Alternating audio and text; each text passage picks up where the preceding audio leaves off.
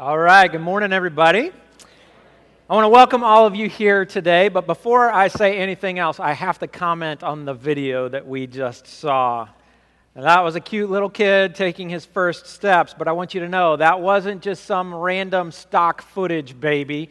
We got that old home video from someone who is well known here at Plum Creek. Anybody know who that might have been? That baby was a very young Troy Mower. Pretty cute kid. It was a long road from those first steps to becoming our worship minister here, but we are so glad that Troy and Lori are here at Plum Creek. And watching those baby steps is a great introduction to the series that we're starting today. The series is called Next Steps, and it's based on a conviction that we have around here. We believe that everyone has a next step to take. God is calling each one of us to take some kind of step closer to Jesus. Our prayer is that God will use Plum Creek to help people take their next step. And this isn't just a, a side project for the church, this is the mission of the church. It all goes back to what Jesus said shortly before he left this world to return to heaven. Here's what we read in Matthew 28, starting with verse 18. Jesus came to them and said, All authority in heaven and on earth has been given to me. Therefore, go and make disciples of all nations, baptizing them in the name of the Father and of the Son and of the Holy Spirit, and teaching them to obey everything I have commanded you. And surely I am with you always to the very end of the age. So, what did Jesus tell his followers to do? He said, Go out and make disciples. Now, a disciple is someone who releases control of their own life in order to follow Jesus. When you cross that line and when you become a disciple of Jesus, you get out of the driver's seat and you put him in charge. When Jesus tells you to do something, you do it. When Jesus tells you to go somewhere, you go.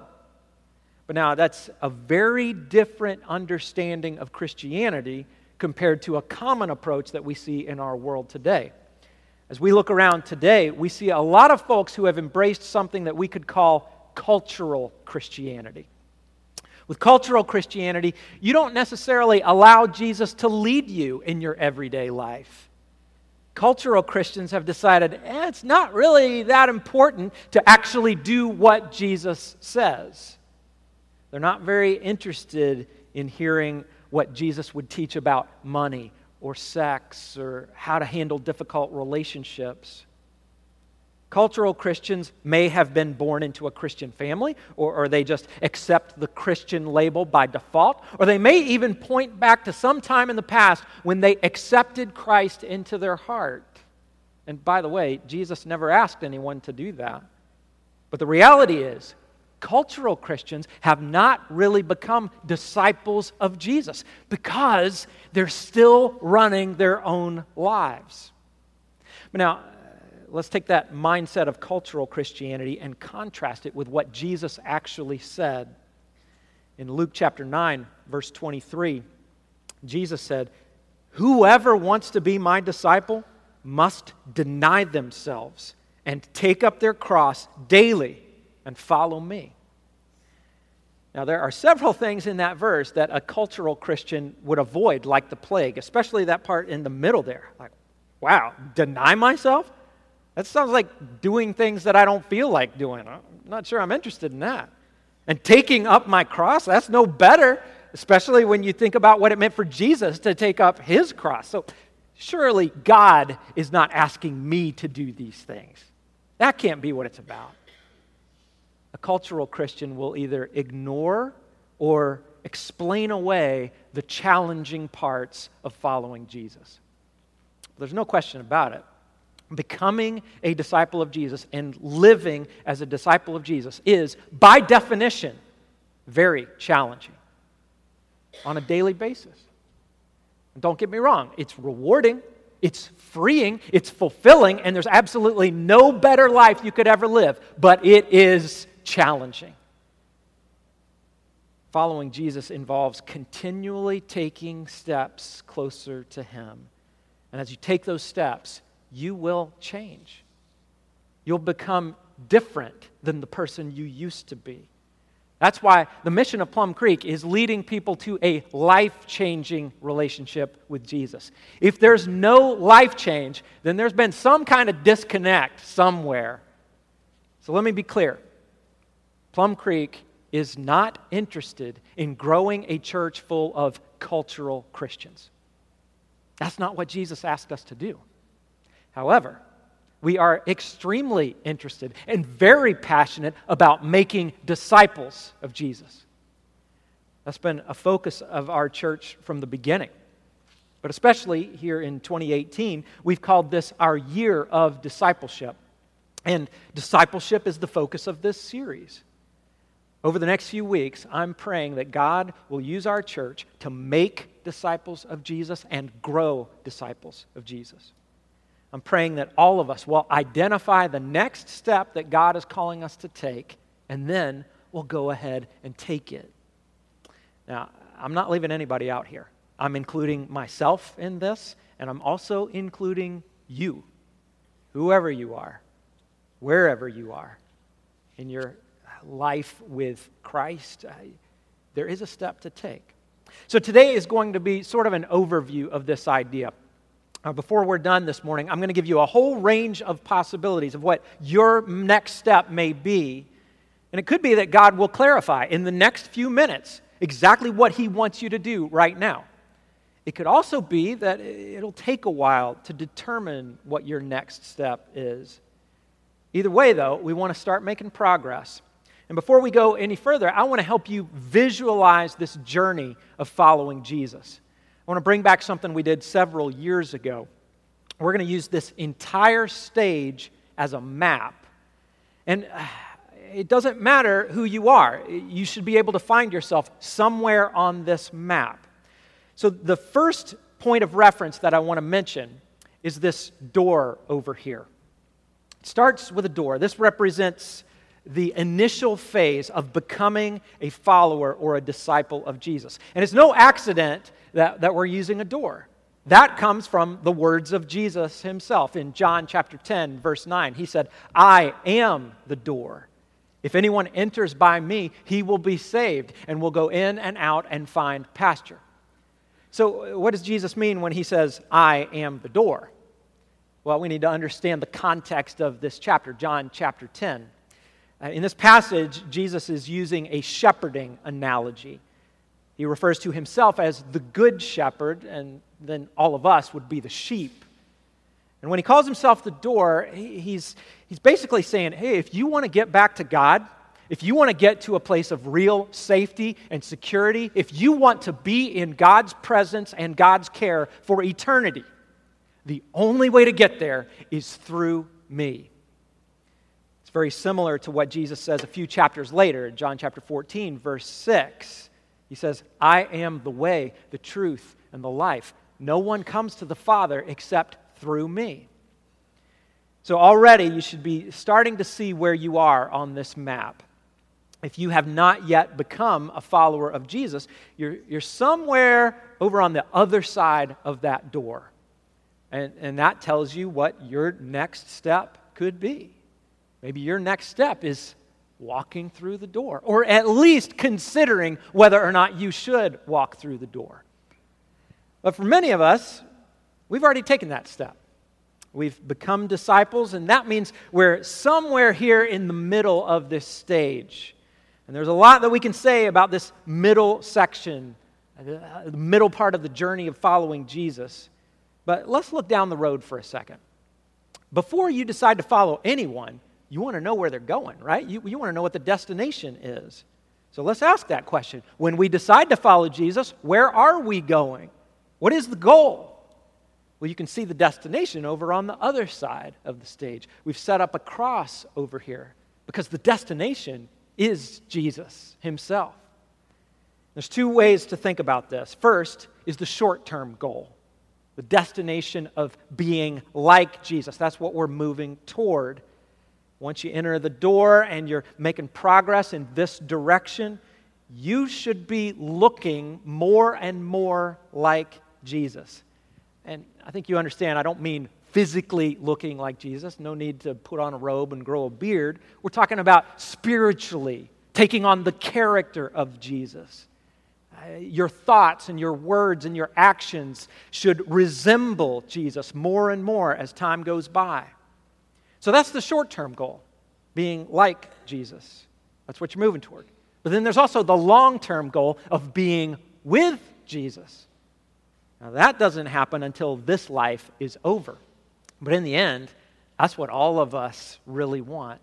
We want to be with Jesus. Even those people who aren't really interested in God right now, don't have a conscious awareness of this desire. It's in all of us. God put that in all of us. We want to be with Jesus forever. Now I need to pause and mention a common mistake that we really want to avoid. Many people take those first few baby steps, enter the door, and then stop. Hang out right in this area here because they're waiting for that long term goal of being with Jesus, but they're not giving much attention to the short term goal of being like Jesus. Now, from God's perspective, that's tragic. That's not at all what He has in mind for us because there's so much that God wants to do in you and through you right now. He's got a step right in front of you. He wants you to take it, He wants you to trust Him. You got to seek it out, though. You, have got to ask Him, what, what is that step? You've got to identify it, and then you've got to have the boldness to make a move. So we've laid out this basic map. Now it's time to go back and zoom in a little. Let's list a few specific steps. First, let's talk about the steps associated with walking through this door. And, you know, before you get to that point, when you're somewhere over here, uh, there are all kinds of reasons why someone has not gone through the door yet. A common one is doubt. Someone may have doubts about God, doubts about the Bible, doubts about Jesus himself, or they may just have a hard time letting go, letting go of control and putting Jesus in the driver's seat. And I, I realize some people in this room may be over here on this side of the door. And I want you to know you are welcome here at Plum Creek as you consider what you're going to do with Jesus. But I would also encourage you don't be content to just drag your feet and keep stalling and waiting to make this decision because you have no idea how many days God will give you in this life. Today may be the last one. We just don't know. And you don't want to reach the end of this life on the outside of this door. But let's say you're ready. You're, you're ready to walk through, become a follower, a disciple of Jesus. Uh, what does that involve? How do you move forward? Well, like we mentioned last week, God is looking for faith. That's what we read in Ephesians chapter 2, verses 8 and 9. For it is by grace you have been saved through faith.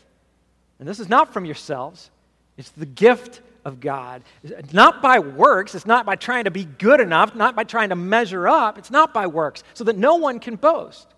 We're saved by grace through faith. But then what does that faith look like? Well, it's important to understand that putting your faith in Jesus means putting your trust in him. You're not going to give him the driver's seat if you don't trust him. And in the New Testament, we see four common responses of faith, four common actions that indicate that a person's faith is really genuine, they're for real. The first one is belief. In this step, you're saying, Yes, I believe. I believe that the Bible tells the truth about Jesus. Jesus is who the Bible says he is. The second indication of faith is confession. That's when you confess or declare that Jesus is your Lord, your Master, your Savior. You're making a statement that now He's in charge, you belong to Him. Both of these steps of faith are laid out in Romans chapter 10, where it says, If you confess with your mouth that Jesus is Lord, and you believe in your heart that God raised Him from the dead, you will be saved. So there's belief and there's confession, but then there's also repentance. When you repent, you turn away from sin, turn away from your old life, and you turn toward God. You stop doing those things that go against God's will, and you start doing the things that are in line with His will. And then there's one more action that we see in the New Testament as, as someone enters through this door, and, and that's baptism. In this step, a person is baptized, immersed in water, and that's an indication of the death of an old life and the beginning of a new life in Christ. Remember, Jesus told his followers to go out and make disciples, and he said to baptize them in the name of the Father and of the Son and of the Holy Spirit. And then the Apostle Peter also commanded this on the day that the church started. In Acts chapter 2, there was a crowd of people. They, they wanted to step through the door, they wanted to get right with God. And, and what did he say? Peter told them, Repent and be baptized, every one of you, in the name of Jesus Christ for the forgiveness of your sins, and you will receive the gift of the Holy Spirit. And you see there, we've got both of those last two steps in this one verse to repent, to be baptized. So these are four indications of faith in Jesus. But I need to pause for just a moment on baptism. Our church gets a lot of questions on this topic because many people are coming from uh, different churches where baptism is viewed in all kinds of ways. Now, let me just say the goal here at Plum Creek is just to follow the Bible as closely as possible on this subject and every other subject. And if you read the Bible and you set aside all those later interpretations that have risen up over the centuries, it's actually very straightforward. In Romans chapter 6, the Apostle, the Apostle Paul explains that when you're baptized, you are um, kind of playing the part of Jesus. Just like when he died on the cross and he was buried in a tomb, a person who is baptized is dying to their old sinful life and they're buried in the water. And just like Jesus rose from the dead and walked out of that tomb and had new life, the person who is baptized is raised up out of the water and they live a new life in Christ. It's a beautiful picture. And this was the normal way for believers to mark their new life in Christ. Now, the original Greek word for baptism means to dip or to immerse, and that's why we practice baptism by immersion here. And in the New Testament, the normal pattern was that a person was baptized when they were old enough to put their faith in Jesus. And that's why we don't baptize babies here. This action was associated with a person's decision to step through the door. Now, just to clarify, um, some people overemphasize baptism and, and talk as if this action is what saves you. That's not biblical, though.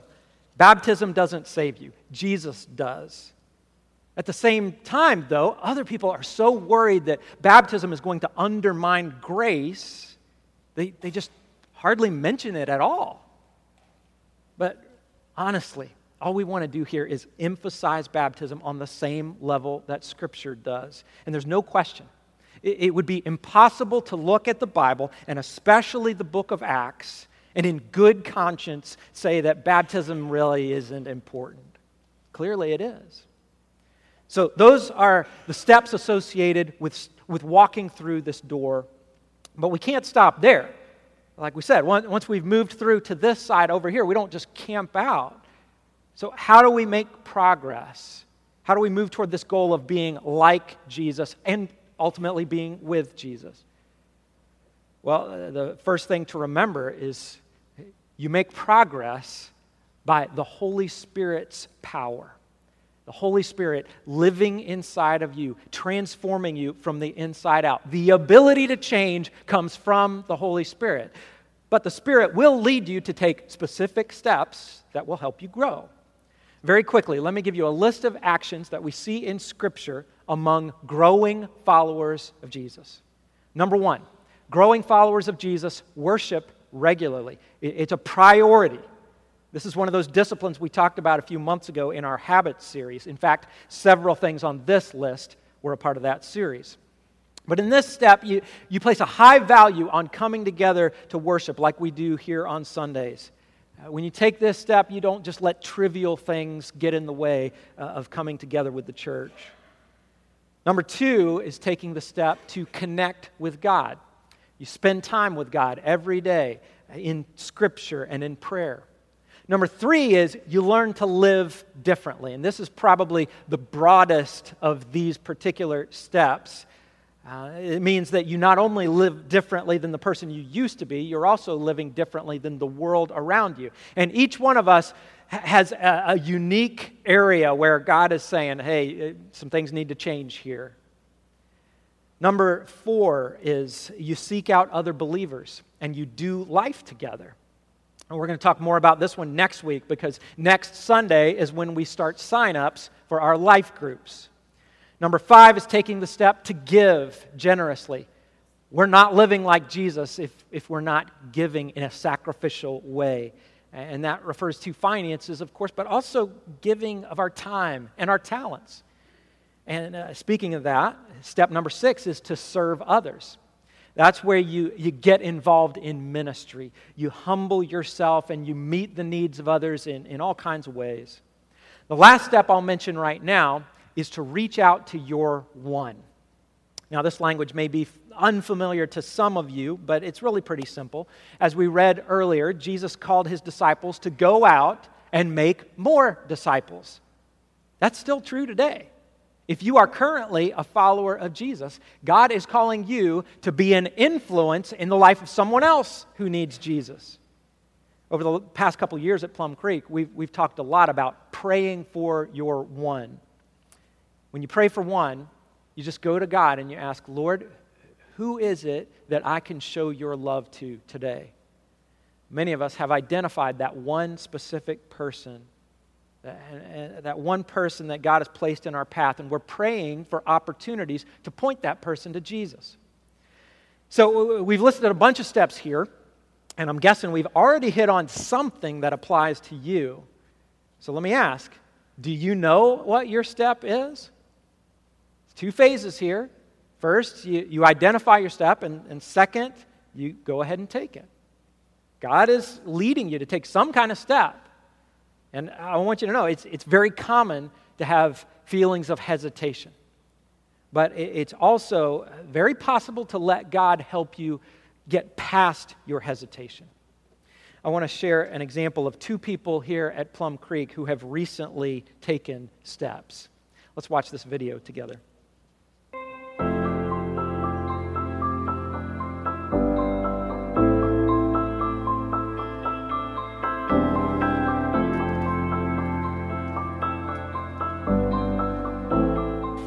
Name is Linda Cross, and I have been attending Plum Creek for about two and a half years. Um, my husband passed uh, three years ago, and after he passed, I decided that I wanted something more than the church that uh, he and I had attended. My friend, uh, Angie Perkins, talked to me about it, and so she said, I'll sit with you the first Sunday. And she did, and I'm sure I look like a deer in headlights because I was used to the Catholic Church, and it's much, much different here. And um, I thought I would give, uh, this sounds funny, I would give people uh, about three or four Sundays and see how I liked it. And um, I didn't have to look any further. I decided that this would be the church that I wanted to attend. It was really different to come here. Um, I had talked to Nancy, who I work with, and we both decided that there were things in the series that you were talking about that we would say, Did you know that? And she would say, No, I didn't know that. Did you know? I'm going, No, I didn't know that either. And it was um, a really enlightening or education, I guess an education. I don't know how else to say it, but it was, it was very different, and I just really enjoyed coming. It it um, it feels wrong if I don't. If I have to miss a Sunday uh, for whatever reason, I it it doesn't set up the week right.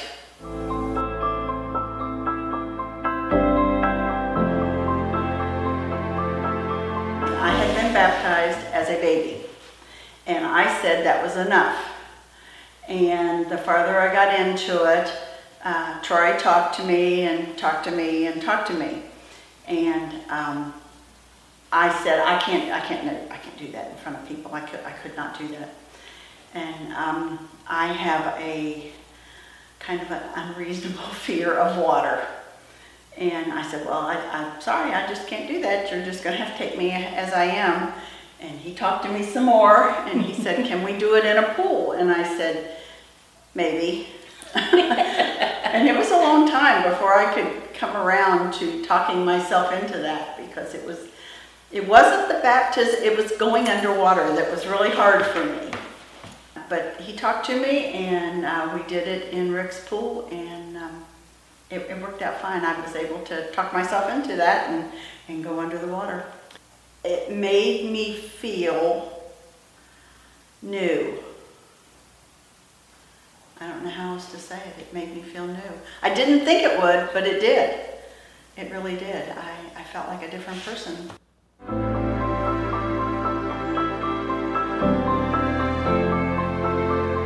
I'm Nancy Sider, and I have been coming to Plum Creek for a year. And I am a new member as of two weeks ago. I was rebaptized. I was raised as a Baptist, loved it. And when I got married, my husband was Catholic. And we both decided at the time that we would raise our children together in one church. So naturally, I changed. So my friend Linda come to me, and we've been talking about the differences between the Catholic Church and that because she knew I was not happy. So we weren't attending church that often. She told me that you were going to study the book, the story, and I was all for that. So she got me a book. I came and sat with her that first Sunday. You started the book, and I've been hooked ever since. There's things that we read in the book that the story we never knew, and you know I I proclaimed to be a Christian. And there were simple things that I didn't know that. Did you know that? We didn't know that. And that's just really started it. And I got to thinking that if there's just these little things I don't know, what else don't I know? So it's been a blessing to me. It really has. I've cherished it. So I am proud to be here. I'm proud to be newly immersed and not sprinkled. That became very, very important to me that I be immersed and be baptized. Just ask, and I'm going to ask you to repeat after me. Okay. I believe I believe that Jesus is the Christ, that Jesus is the Christ, the Son of the living God, the Son of the living God, and my personal Savior. and my personal Savior. Oh, fantastic. Amen. Amen. Upon, upon that confession, mm-hmm. I'm going to baptize you in the name of the Father, the Son, and the Holy Spirit. And, Amen. and the remission of sins will be given to you, and eternal life will also. So My favorite song is I Am Redeemed. So dunk me. here we go. Congratulations. Oh, Thank you. praise the Thank you for Lord. doing it for me. You are welcome. and being baptized and coming up out of the water, I did feel different. I felt lighter. I felt happier. And that was truly a, a rebirth for me. It was another birthday. That's what Rick told me. You know, as of today, you are born again. And I believe that. I do. To come to a new church, to, to put yourself out there, that is a scary thing. But you have to do that. And uh, once you make the commitment, God leads you. And um, like she said, this has been such a welcoming church. Even though I knew a lot of people when I first came here, I mean, all kinds of people came up. The first couple Sundays I was here and gave me hugs, and I'm so glad you're here, and, and everything. And I never expected that, ever. That didn't even happen to a church that I went to for 35 years. so um, it, it, it's just a different atmosphere here, and I think for people, new people, or people like you said that are kind of on the cusp of things, I think um, we have a really good chance of um, showing them. And we do show them what kind of people we are here and, and that we really want them here and we want them to have the new uh, and exciting uh, life with Jesus.